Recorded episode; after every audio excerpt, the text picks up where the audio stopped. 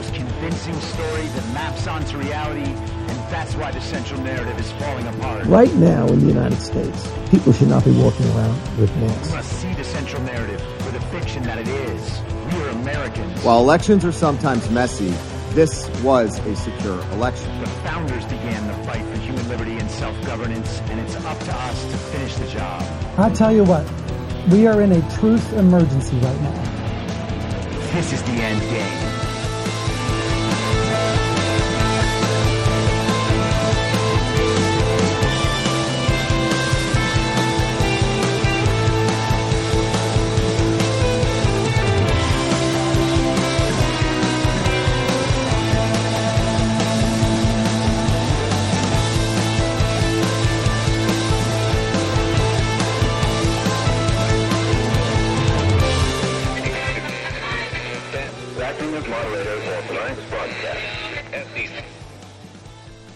It's Thursday, March 31st, 2022, the 435th day of dystopia.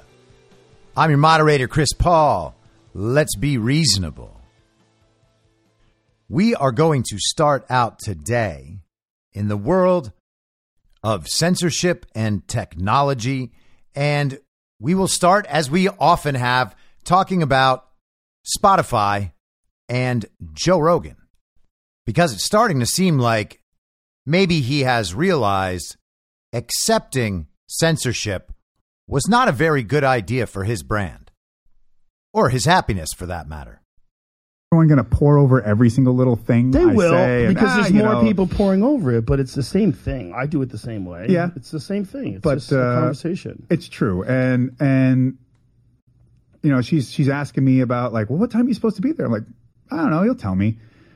And she's like, this is like the biggest podcast in the world. I go, I know, but but it's my buddy. We're the same. It's my buddy. That's if that- I become something different because it, it grew bigger, I'll quit. If I if it gets to a point where I can't do it anymore, where I have to do it in some sort of weird way, Hmm. where I, I you know I walk on eggshells Yeah. and mind my p's and q's, uh, f- that. So that's Joe Rogan talking to Josh Barnett from the world of mixed martial arts. He is a fighter.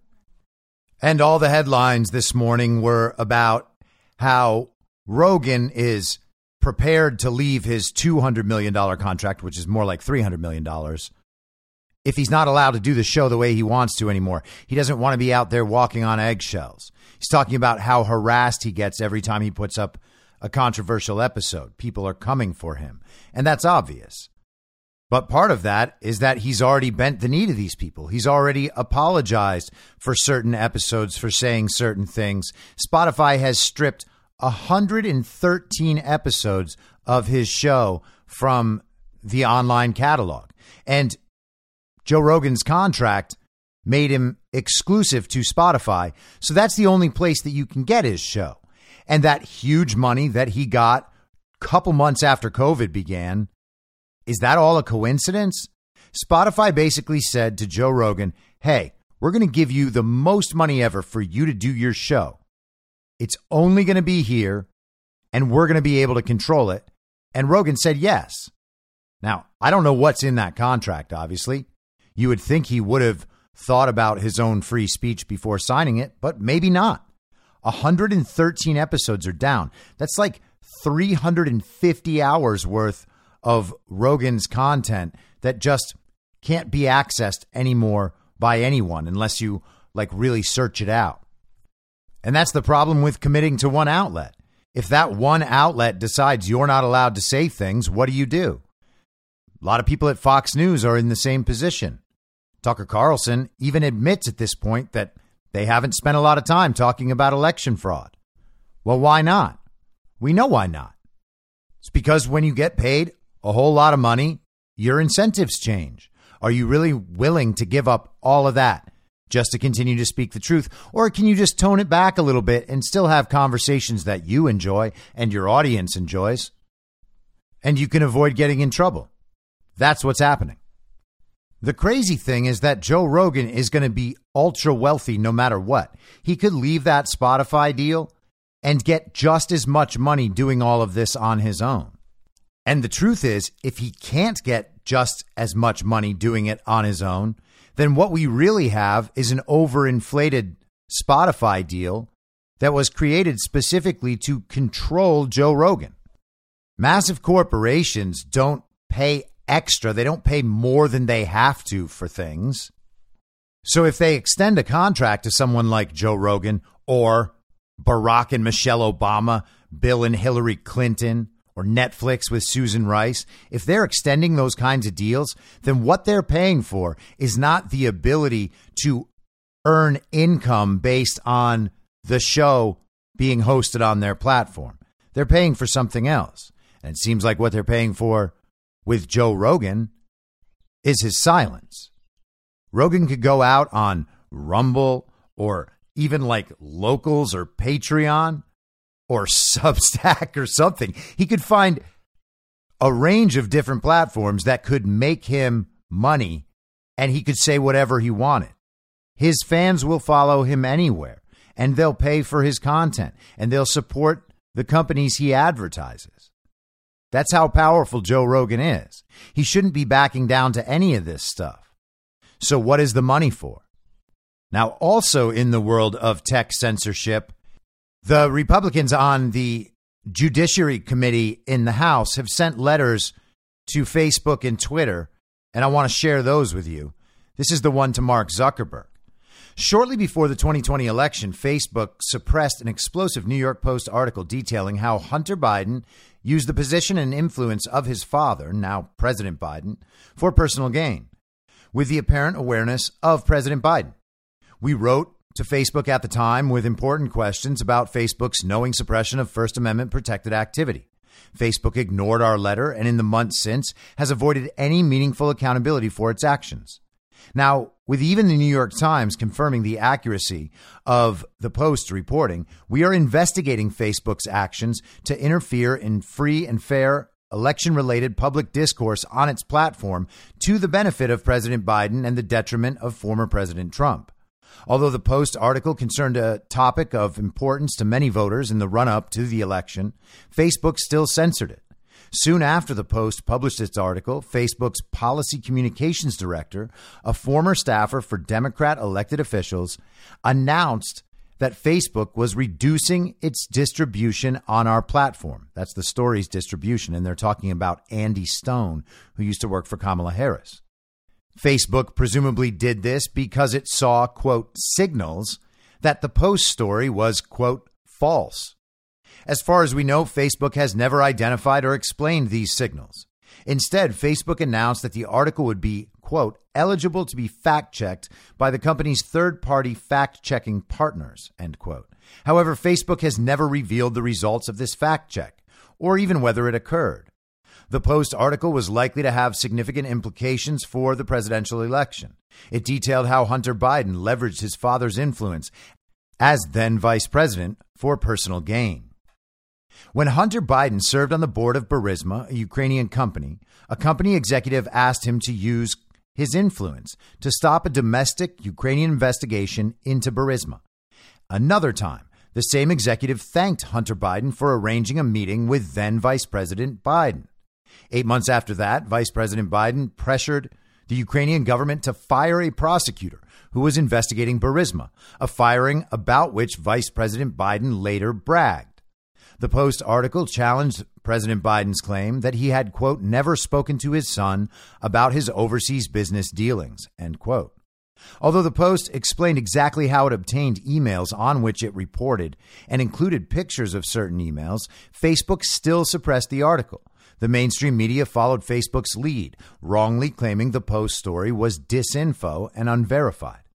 It appears Facebook knowingly and deliberately used its platform to control election related information accessible to the American people shortly before the 2020 election, and that Facebook did so to the primary benefit of then Vice President Biden. And I think that should probably say former President Biden to get the timeline correct. Facebook's actions helped shield Vice President Biden from increased scrutiny about the impropriety detailed in the Post article. In addition, Facebook's actions gave rise to other news outlets, tech platforms, and even Biden himself dismissing the story as disinformation or untrue, when, in fact, it had never been rebutted. This irresponsible conduct demands a thorough investigation so that we may understand how big tech wields its enormous power over the free flow of information to the detriment of free and fair elections. Big tech is out to get conservatives. Facebook's suppression of the Post article detailing Biden family wrongdoing only underscores that point. Given the importance of these issues, we request the following documents and information all documents and communications between October 1st, 2020 and the present referring or related to Facebook's decision to reduce the dissemination of the New York Post article on its platform and what factors, including any signals, Facebook considered in this decision. And they're requesting the same for communications with Facebook and its third party fact checkers between Facebook and any individual related to the Biden campaign or the DNC about the New York Post article, anything between Facebook and the employees of other social media companies referring to this censorship, and between Facebook and any media companies referring to this takedown of the New York Post article. And then this is an interesting one. All documents and communications between October 1st, 2020 and the present referring or relating to Facebook's decision to report or not report its actions to the Federal Election Commission as an in kind contribution to the Biden campaign. That one could get very interesting. They want to know which Facebook employees were involved in the decision to take the New York Post piece down. And finally, they're asking for an explanation on how Facebook's actions in reducing the dissemination of the New York Post article on its platform is not a publisher function for purposes of Section 230 of the Communications Decency Act.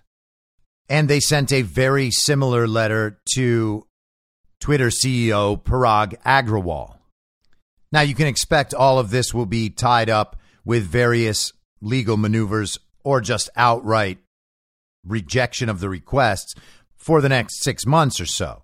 But with a Republican Congress in power starting at the beginning of next year, we can hope that they actually put some weight behind this and get some results because Facebook and Twitter, and for that matter, Google and a bunch of other tech and tech related companies also coordinated to influence not only the American election, but American politics in general. And they do this right out in the open. All of the tech companies have former employees working directly in the fake administration. And some more about that came out this week as it was reported that former Google CEO Eric Schmidt has been personally funding the salaries of employees in the fake administration. Now, this is a complete cover up effort from Vox's Recode, which is like the blog of Vox style tech bros. The real scandal behind billionaire Eric Schmidt's paying for Biden's science office. Former Google CEO Eric Schmidt has faced a backlash since Politico reported earlier this week that he indirectly funds and wields unusually heavy influence over an important White House office tasked with advising President Joe Biden's administration on technical and scientific issues. You'd think that that would be really important during a pandemic and during the most thorough and complete censorship and propaganda regime in history. The ethical concerns surrounding this news are glaring. A tech billionaire with an obvious personal interest in shaping government tech policy is giving money to an independent government agency devoted to tech and science, albeit through his private philanthropic foundation. Philanthropists are the worst people in the world. Yes, all of them. Am I sure it's all of them? No. But also, yeah. The real scandal, however, is that a government office needed philanthropic aid to fund its work in the first place, creating an ethical quandary over potential conflicts of interest. The White House Office of Science and Technology Policy, the OSTP, is responsible for advising the president on a vital and wide breadth of public policy, whether it's a People's Bill of Rights for Automated Technologies or the gargantuan effort of preparing for future pandemics. It also has a meager $5 million annual budget, which means it has to get creative to do its work. The use of staff from other federal agencies and the armed services, universities, and philanthropically funded nonprofits dates back five presidential administrations. But President Biden was the first to elevate the office to a cabinet level, an OSTP spokesperson said in a statement to Recode. According to the office, among the 127 people who currently work there, only 25 are OSTP employees. The remaining are a mix of temporary appointees from other federal agencies, as well as people from universities, science organizations, or fellowships that may be funded by philanthropy. Enter Schmidt Futures, Schmidt's private nonprofit that supports initiatives that use tech to address hard to solve scientific and societal problems. According to Politico, there was a direct coordination between OSTP and a Schmidt Futures employee named Tom Kalil to secure funding for the office staff. Kalil also served as an unpaid consultant to OSTP for four months while still working for Schmidt Futures, and he left the agency after ethics complaints in October 2021. I can't believe people were complaining. The Biden administration is the most transparent fake administration of all time. They are also the most ethical fake administration of all time. The ties between Schmidt, his foundation, and OSTP go even deeper than that, with Politico reporting that, quote, more than a dozen officials in the then 140 person White House office have been associates of Schmidt, including some current and former Schmidt employees. More than a dozen out of 140 people are directly tied to Eric Schmidt.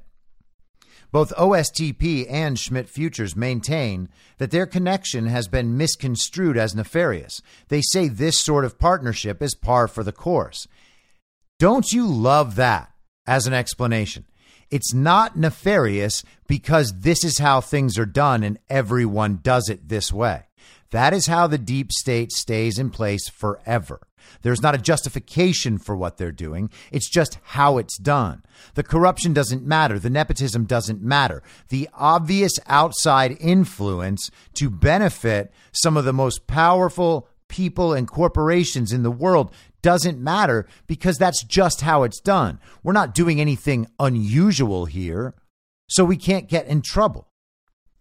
And we as citizens actually use these sorts of excuses to excuse a lot of the behavior and justify a lot of the behavior that we see from politicians. You know the old cliches about how all politicians are dishonest, all politicians are corrupt.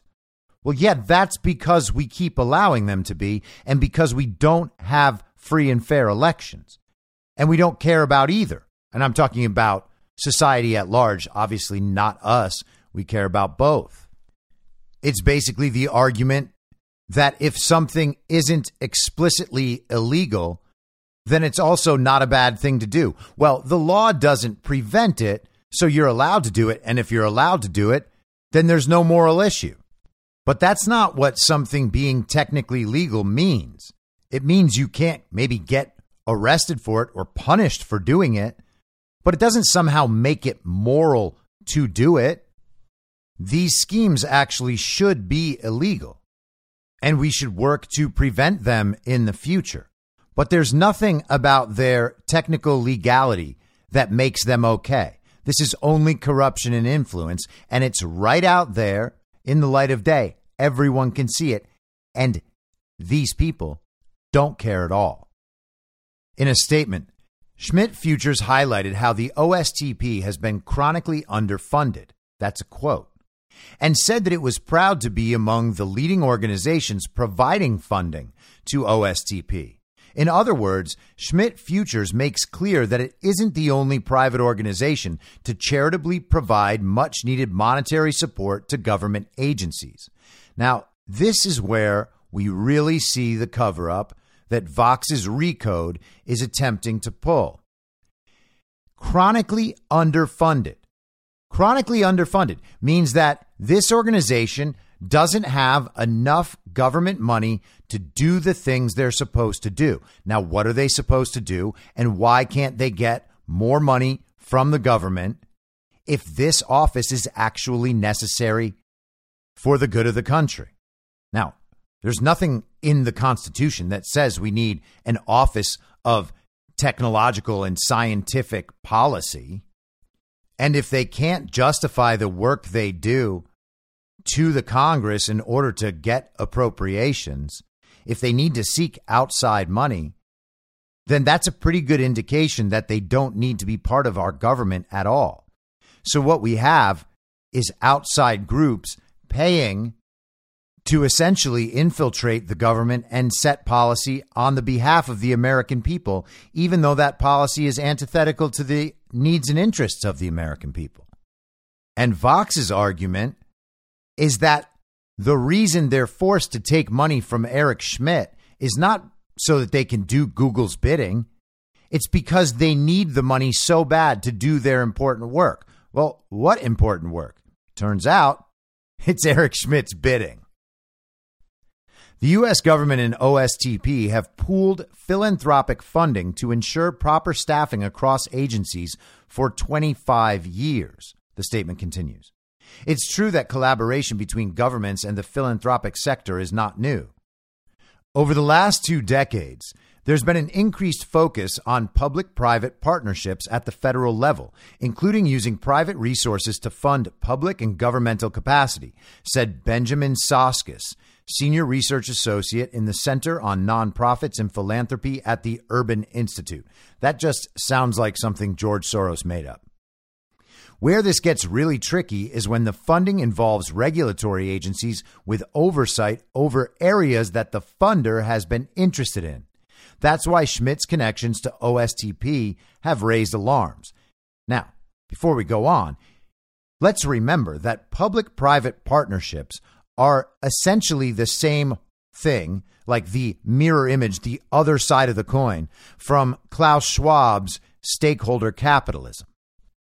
It is the government working hand in hand with quote unquote private organizations to benefit the political agenda of the party forming the partnership and to increase profits for the private organization.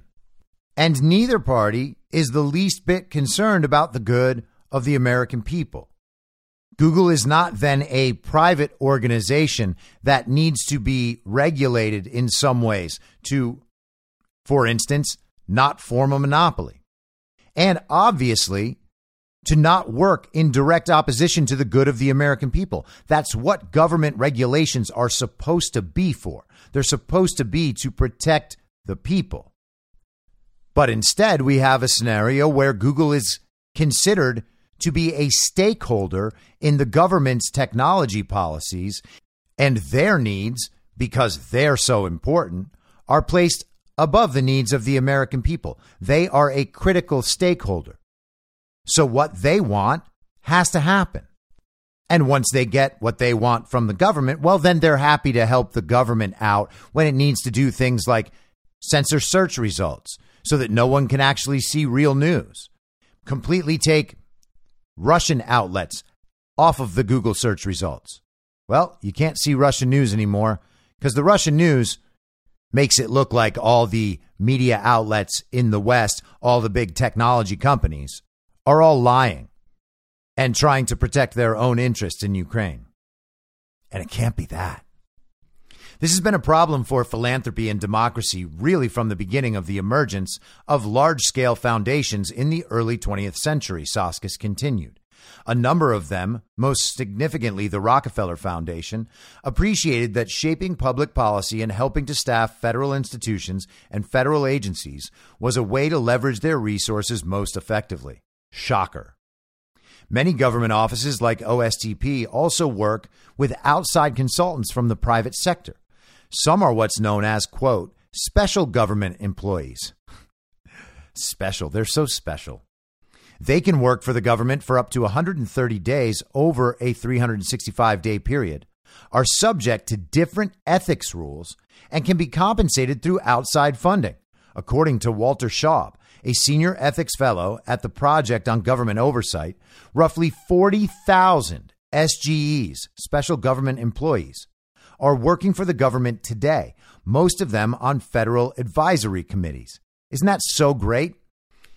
All sorts of organizations pay 40,000 different people directly so they can be a part of our quasi government. They're not government employees, but they act like it. For whose benefit are they working? Outsiders are not subject to government ethics rules or the government's transparency requirements, Shaub continued.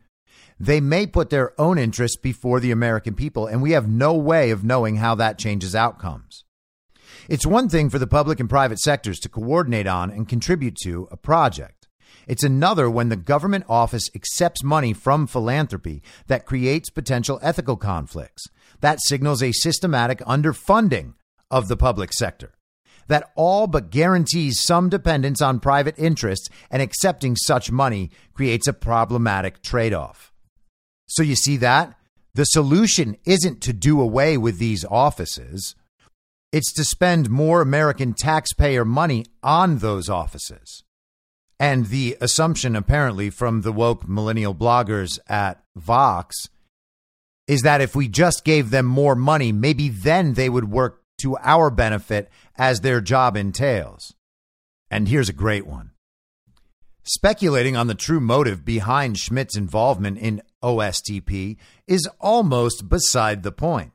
It seems inevitable that the money quietly flowing from him and his foundation to the office would apply pressure that favors Schmidt's personal and business interests. Nonetheless, it would still be real nice to know exactly what those interests were. It's a form of shaping public policy, said Soskis. You can do that through trying to promote certain laws, but you can also do that through staffing. And I don't think that's necessarily nefarious, but it is a certain type of influence. There's got to be, at bare minimum, a clear understanding of what money is entering the arena, from who, and for what purpose, said Peter Goodman, a New York Times economics journalist and author of Davos Man How the Billionaires Devoured the World. In a post Citizens United world, combined with these innovative, I'm using that term in air quotes, approaches to philanthropy, they raise very troubling questions. And that's Goodman as well. What's at stake here is a much larger issue than Eric Schmidt and the OSTP. It's a question of what kind of presence private philanthropy should have in government. Government is expected to be fairly transparent and accountable to the public, while the philanthropy world is often opaque and subject to the whims of private, ultra wealthy individuals like Schmidt, whose estimated net worth is $27 billion. Man, all that money, thank goodness he's a philanthropist. What would more reliably ensure government agencies charged with developing public policy can remain at a distance from the desires of the private sector? It could start with the government adequately funding them. It is our fault as the taxpayers for not giving these agencies enough money. Truthfully, it's our fault as voters for not waking up to all of this much, much earlier. And I include myself in that, by the way and realizing that our elections were fraudulent and realizing that all of this stuff should not be part of government at all.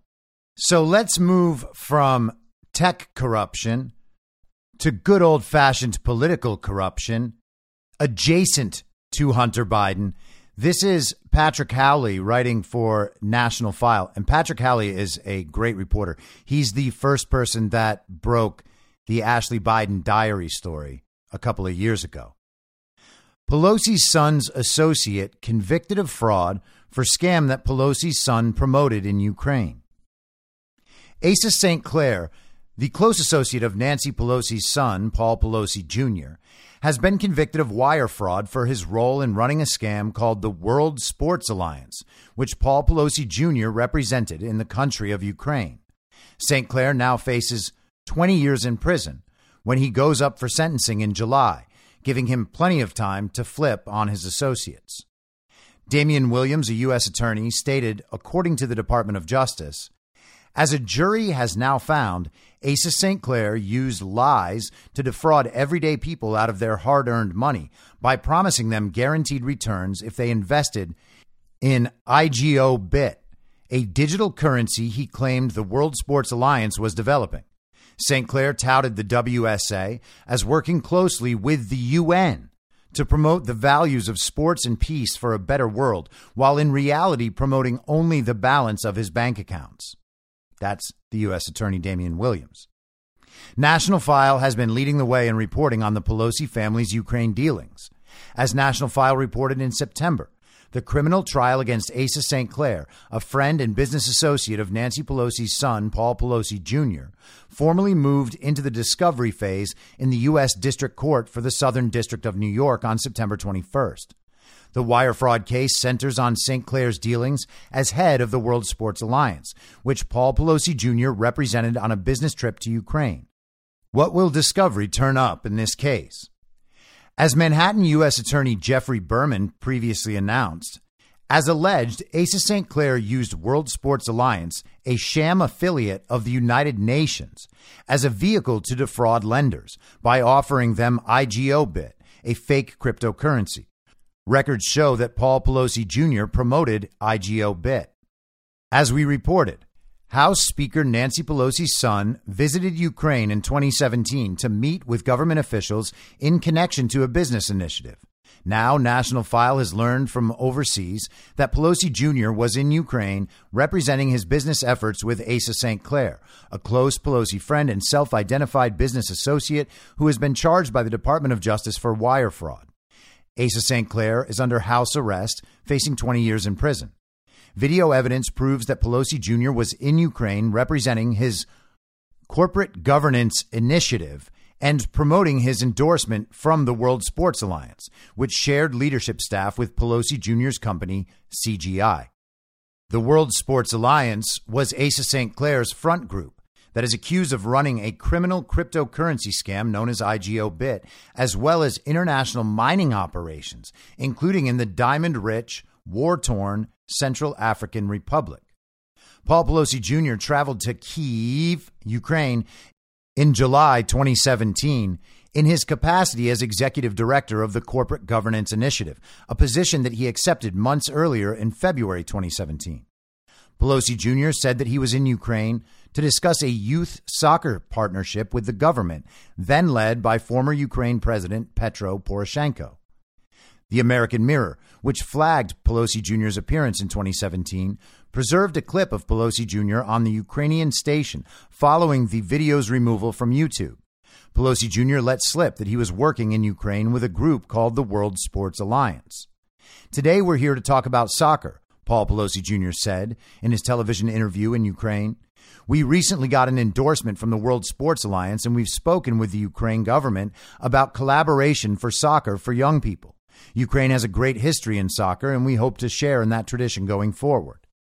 The World Sports Alliance is a front group run by Paul Pelosi's good friend Asa St. Clair, who served as president of the alliance. Records reveal that Pelosi Jr. and Asa St. Clair were working directly with one another during the period of St. Clair's alleged criminality. Asa St. Clair announced his endorsement of Paul Pelosi Jr.'s corporate governance initiative several months before Pelosi Jr.'s Ukraine trip. A press release dated December 27, 2016, announced St. Clair's endorsement of Pelosi Jr.'s company, stating, Paul Pelosi Jr. is a longtime associate, both business and personal. And when I saw him taking a stance on something my organization deems to be a cornerstone of our prosperity, I reached out to him to learn more. And the article goes on. I suggest you check it out if you're interested in learning more. But think about what the takeaways here are, okay? So Pelosi Jr.'s associate, Asa St. Clair, has now been convicted, while Nancy Pelosi's son, as far as we know, is getting off scot free. I don't think he will in the end, but for now. This is very similar to Hunter Biden's close associate and business partner, Devon Archer, getting convicted. And we'll see how all that goes. But we can see some of the minor pieces being taken off the board as the game works its way up to the higher level figures. Eventually, it will be Hunter Biden. Eventually, it will be Paul Pelosi Jr. And then eventually, it will be their parents who are the power behind these networks of corruption. Why in the world did Paul Pelosi Jr. and Asa St. Clair have a relationship with the United Nations in order to promote their fraudulent companies? That's kind of a big deal. And rather than thinking of this as an isolated incident, it's important to wonder how many other countries around the world, how many of the leaders of those countries have either themselves or their children involved through the UN in these types of corrupt organizations. And how is it that so many of them are involved in Ukraine? Switching subjects just slightly, there is a lot going on in the oil and gas industry and Russia's distribution of oil and gas to Europe since they decided to tie the ruble to gold and declare that unfriendly nations to Russia would be forced to pay for Russian oil and gas in rubles. All of that is meant to go into effect tomorrow. And Vladimir Putin put out a statement on this today. Today, I signed a decree that establishes rules on selling Russian natural gas with the so called unfriendly states.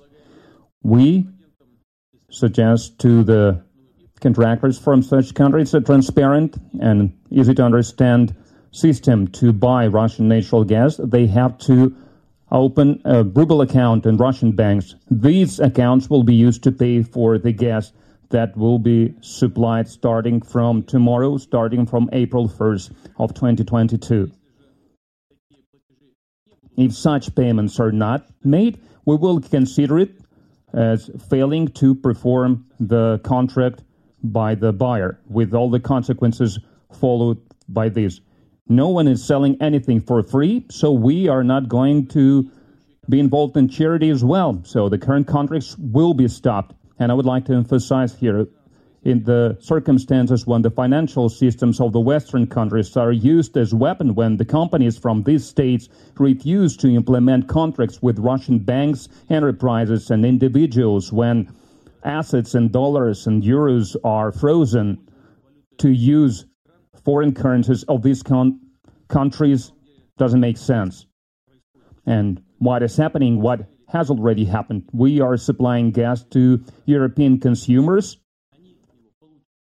They are receiving gas, they pay in euro, then they freeze this payment themselves. So we have every reason to consider that the part of the gas that we supplied to Europe, we basically supplied for free, free of charge. So Putin has pinned the ruble to gold. 5,000 rubles equals one gram of gold.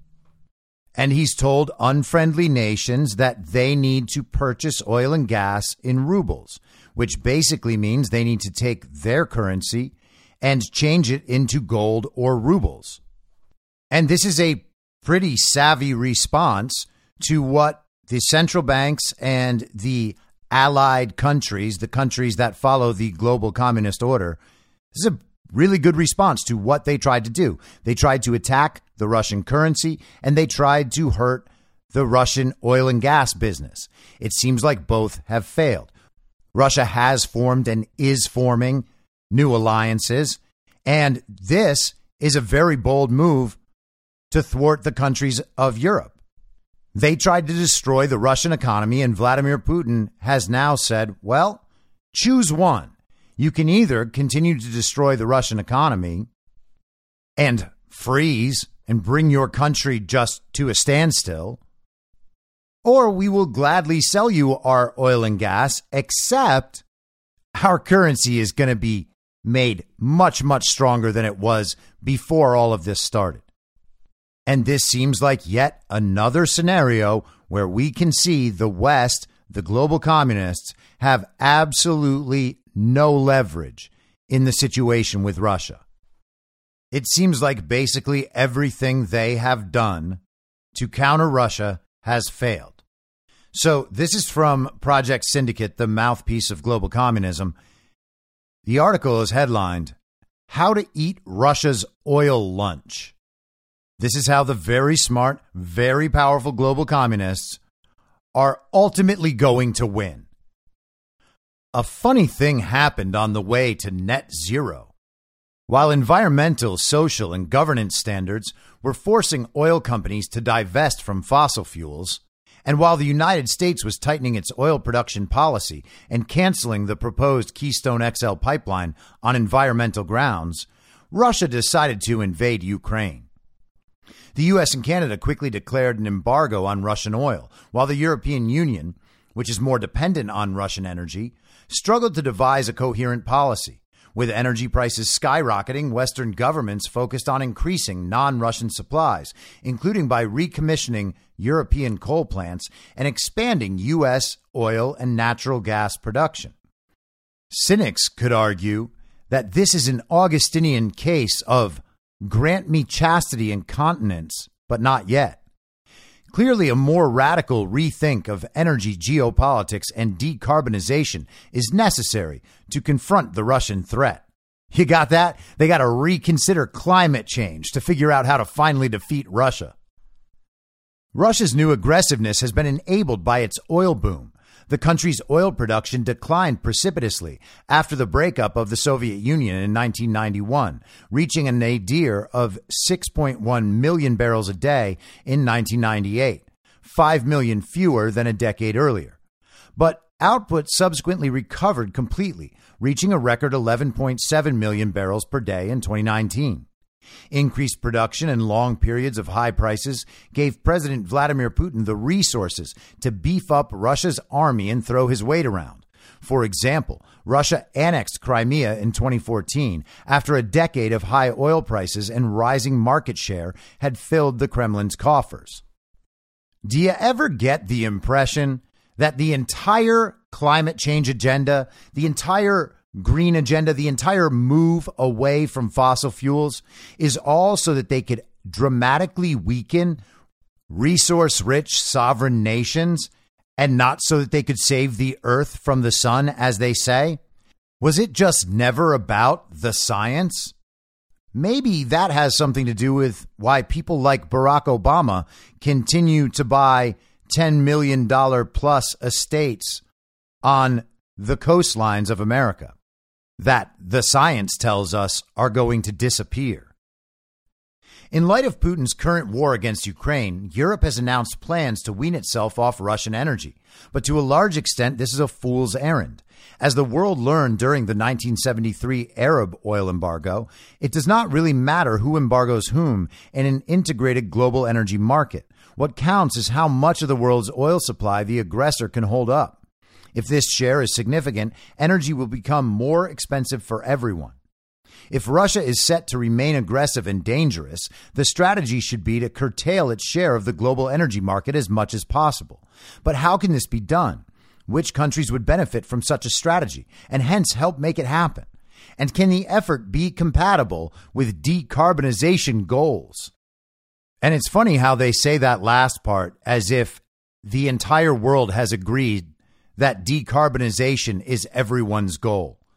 The world has not agreed with that. That's just the global communists. The answers to these questions may be somewhat surprising.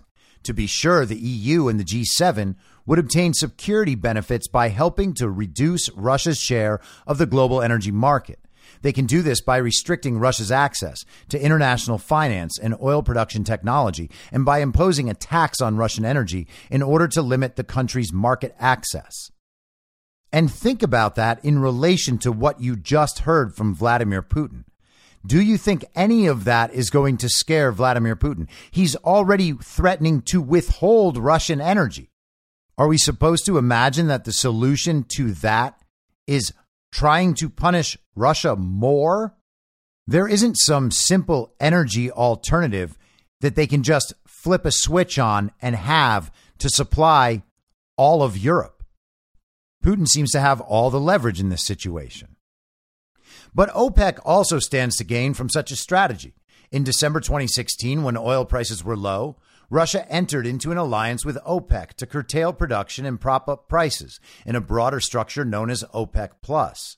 The deal worked to Russia's advantage. By 2019, OPEC had cut production by 2.3 million barrels per day, with Saudi Arabia reducing output by 573,000 barrels per day, but Russia increased production by 337,000 barrels per day. For OPEC, an alliance with Russia no longer makes sense. And there you have it. They're going to try to sever OPEC and Russia. Instead, OPEC has an incentive to weaken an important competitor that has taken market share from its members in the past 25 years. After all, most OPEC production is in countries with large reserves. If the world is to decarbonize, those reserves will remain underground after 2050. So producers are competing to monetize their reserves rather than leaving them stranded. The more that Russia is constrained, the more oil OPEC members will be able to sell.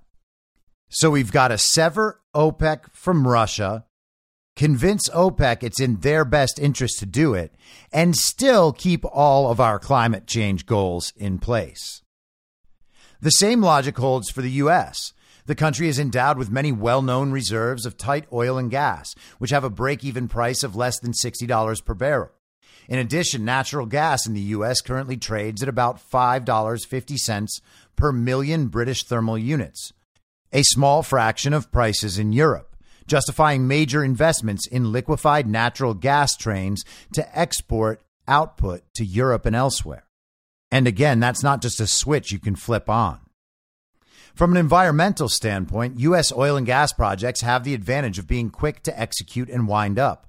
A tight oil or gas well produces over 85% of its output in the first two years, whereas traditional oil fields can take up to a decade to develop and then run for decades, well into the period in which the world should be approaching net zero.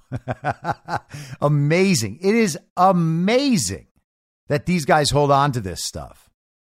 So, a burst of U.S. oil production aimed at reducing Russia's global market share need not be long lived. You got that? They're running out of other options. So now they are going to have to expand U.S. output. We had energy independence before the fake administration was falsely inaugurated. And they've continually made it clear that increasing American production is not one of the goals. It's not on the agenda. It's not even a choice. That's what they've been telling us to justify the high gas prices.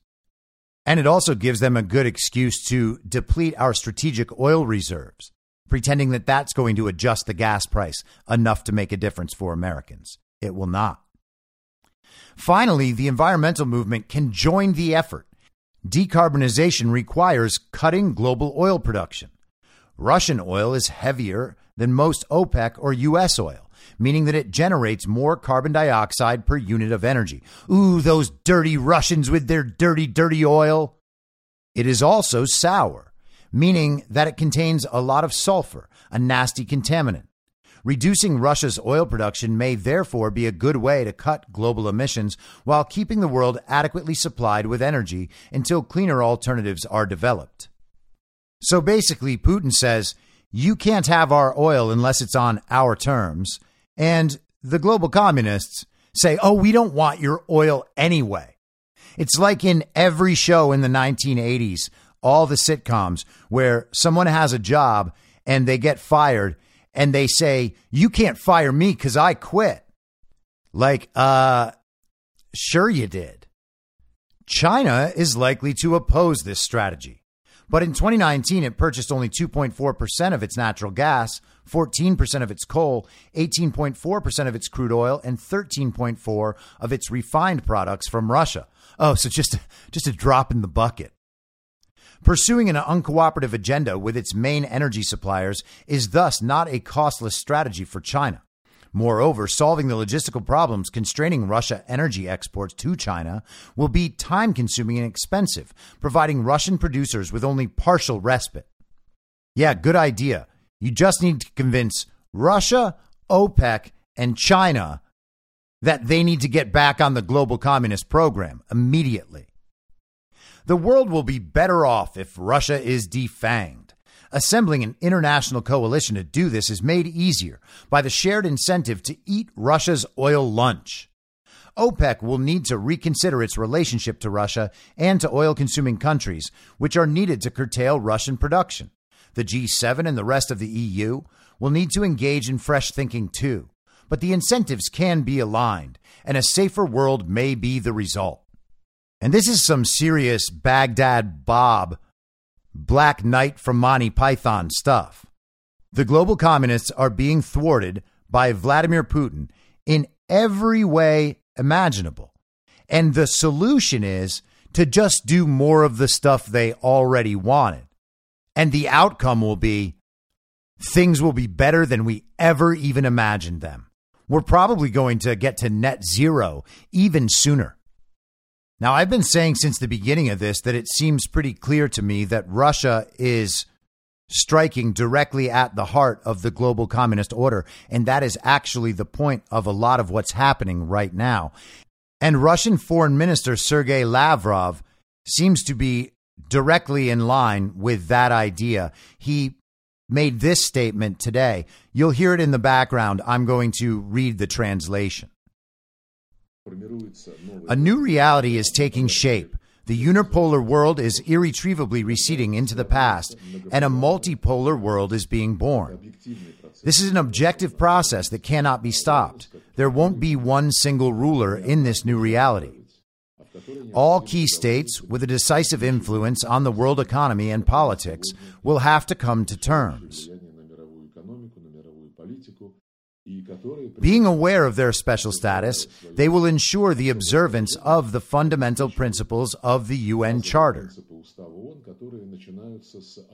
including the main one the sovereign equality of states. Nobody on earth will be considered a second rate player. All nations are equal and sovereign. So he has essentially said what I have been describing for a pretty long time now. They are moving away from the global communist order, and other countries will follow them. This is probably what Larry Fink was hinting at last week when he said it was the end of globalism. And I just want to repeat he said, a new reality is taking shape the unipolar world is irretrievably receding into the past, and a multipolar world is being born. This is an objective process that cannot be stopped. There won't be one single ruler in this new reality. Nobody on earth will be considered a second rate player. All nations are equal and sovereign. He is straight up declaring an end to the New World Order, the One World Order the global world order, the global communist order. They're all the same. He is asserting, much like Donald Trump did throughout his term. And this is the whole ball game for the global communists. The system they want doesn't work if major resource rich countries are able to be self sufficient and see their own way through this, remaining sovereign nations rather than joining the global order. The only way that the global communists could actually get their way if countries refuse is to go to war and to undermine their governments, which are the two tools they've used this entire time. But it seems like those tools aren't working anymore. I was reading a poll yesterday, or maybe this morning, that 83% of Russian citizens are backing Vladimir Putin in what he's doing right now. But that's not what the media is telling us. The media is telling us there's this uprising, very peaceful protests. They all want to take him out. The people want regime change. The West wants regime change. And it's just Vladimir Putin, the dictator, staying in. Well, that doesn't turn out to be true at all. And it doesn't seem like they have any ability to actually go to war with him. So, what are the options? Doesn't seem like they have any left. This is the whole ball game. Their system is collapsing. And there's probably a lot of steps left to take place, potential dangers in all of those steps. But it seems like the big game has been decided and the globalists have lost. Now they are just essentially going back to marketing and cultural influence, hoping that somehow they can get the people on their side to be able to get everything done. I don't see it happening. Now, before I go, I want to talk about one little fun thing that came out in the Just the News interview the other night, John Solomon and my friend Amanda Head got to interview President Donald J. Trump. And Amanda asked him about the idea that people have tossed around about winning, taking back the Congress in the fall and then making Donald Trump the Speaker of the House so that they could then impeach Joe Biden and then Kamala Harris and then Trump becomes president again. But here's what Trump said. Being nominated for Speaker of the House. And I, your reaction intrigued me because I couldn't tell one way or the other how you felt about that. Your reaction. No, I think that uh, it's not something I want to. A lot of people bring it up. It's brought up all the time. Yeah. Um, no, it's not something I want to do. I want to look at what's happening and then we're going to be doing something else. No, it's not something I would be interested. Now, like I said, people have been talking about this for quite a while. I think the first person who suggested it was Rogan O'Handley. He goes by DC Drano on Instagram and Twitter. But I've always thought that that idea is not a great one. It's certainly not ideal in any way. It would be funny, perhaps, because communists' heads would explode, and that's always a good time.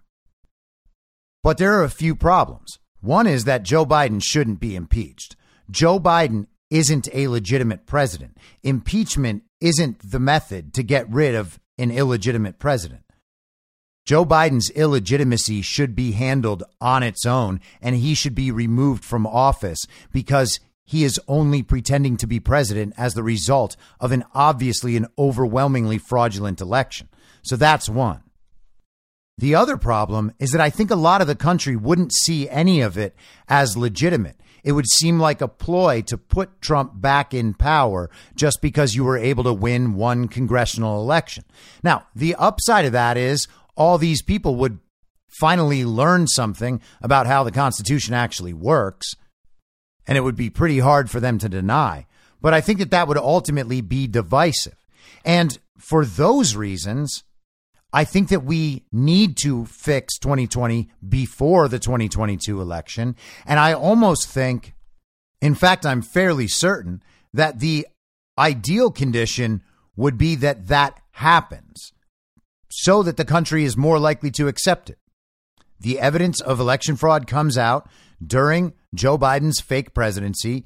Joe Biden is removed during his fake presidency as are the rest of the politicians around the country sitting in their offices illegitimately, which is nearly all of them. And then we just simply start fresh, either by placing Trump in office and the rest of the legitimately elected politicians around the country in office, which is, I think, a more unlikely outcome than having new elections, which is the other option and probably a better option. Because as long as those elections are free and fair and secure, and it's one person, one vote, verified from American citizens, then we actually know immediately that we have a legitimate government in place. And that's the best way to move forward. But I am happy to hear Trump reject this idea because I don't think it's a great one. And I never have. And I'm also kind of happy to hear him say, yeah, we're going to do something else. And I look forward to seeing what that is. Before I go, just a reminder if you want to make yourself more comfortable, your home more comfortable, go to mypillow.com and use the promo code reasonable. You'll find all sorts of sales up to 60% off on bedding and slippers and towels. And you'll support this show You'll support a great American company and you'll support a great American Mike Lindell. And you'll also get some great stuff for your house. So promo code reasonable on mypillow.com. I'll be back tomorrow at the same reasonable time on the same reasonable podcast network. I don't have a network. Masks and lockdowns don't work. They lied to you about a pandemic. And Joe Biden will never be president. In my mind, that's the end game. Thanks for listening. If you'd like to follow what I'm reading and thinking throughout the day, you can do that by downloading the Telegram Messenger app and going to t.me slash I'm your moderator.